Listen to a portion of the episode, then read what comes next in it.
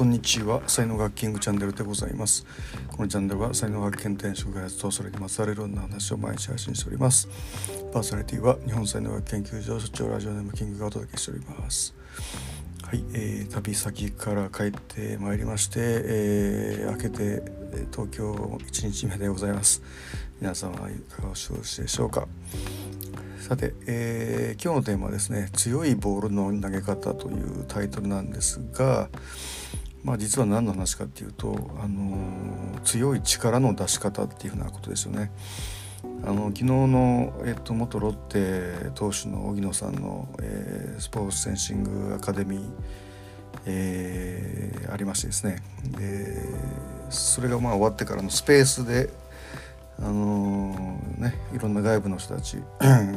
のと一緒にあの話するんですけども、まあ、昨日はこういうなんピッチャーのね、えー、いいピッチャーの条件っていうかピッチングのに必要なことみたいな話をしてたんですけどもまああの荻野さんのロッテ時代のね、えー、同僚のピッチャーの方々がたくさん、えー、たくさんというかまあ何人かねいらっしゃって、まあ、けんけんがくがくとすごく刺激的な場だったんですけどもあの2番弟子の矢部さんという方がね、えー、今あの、えー、社会人野球であの現役でいらっしゃるんですけどもこうベクトルを全部合わせて合わせるみたいなね、えー、ことをすると強い球が投げれるのではないかみたいな話をされてて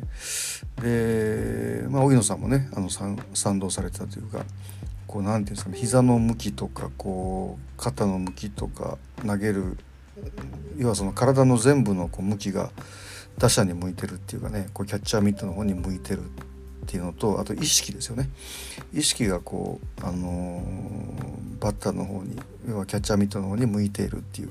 この全部心技体の全部がなんかこう、あのー、同じベクトルを向いた時に、あのー、強い力っていうのは出る出るような気がしますみたいなことをおっしゃっててなるほどと。でこれあの成功哲学とか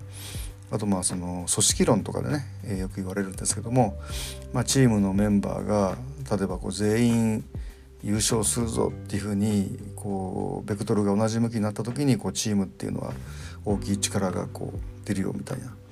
えそれがですねある人は「俺は優勝したけども俺はそんなに優勝しなくていいや」みたいなね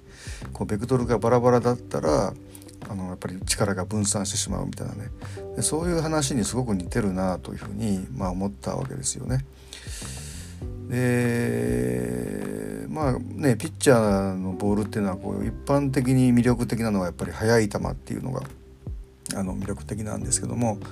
今も大リーグではね170キロ投げる選手がねどうもいるみたい。えー、なんですけどもだけど速い球でもこう軽いとやっぱり打たれるみたいなことでだからまあ荻野さん曰く、あのー、強い球、うん、であとコントロールがいい悪いっていうのもいろいろあるみたいなんですけども、まあ、とにかくこうストライクゾーンに投げ込めるぐらいのコントロールプラス強い球。で強い球だとやっぱりその前に飛ばないというかその力と力のねぶつかり合いなんであんまり前に飛ばないらしいんですよね飛んでもボテボテのゴロとか、まあ、そういうふうになるっていうようなことであのー、ねバレーボールでいう強いアタックでこうレシーブとかあと何ですかねあのー、ブロックとかをね弾き飛ばすみたいなああいうイメージだと思うんですよね。こうコース狙ってねこうちょっとスピードとしてあのやるっていうのもあるんですけどもやっぱ拾われてしまうみたいなねことがあるんで。はいということで、えー、強いボールの投げ方というのですねこうベクトル全てのベクトルを同じ方向に向ける一点に集中させるみたいな、えー、ことということで、まあ、これは投球のみならず、えー、全てのことに、え、共通するんではないかというふうに、え、思った次第でございます。はい。ということで今日はこれぐらいにして終わりたいと思います。えー、最後までお聴きいただきありがとうございました。えー、いいね、フォローしていただきますと大変励みになりますのでよろしくお願いいたします。では今日一日が皆さんにとって素敵な一日になりますことを祈りしてお別れしたいと思います。ありがとうございました。失礼します。いってらっしゃいませ。まあ、ナイスデー。どこどことん。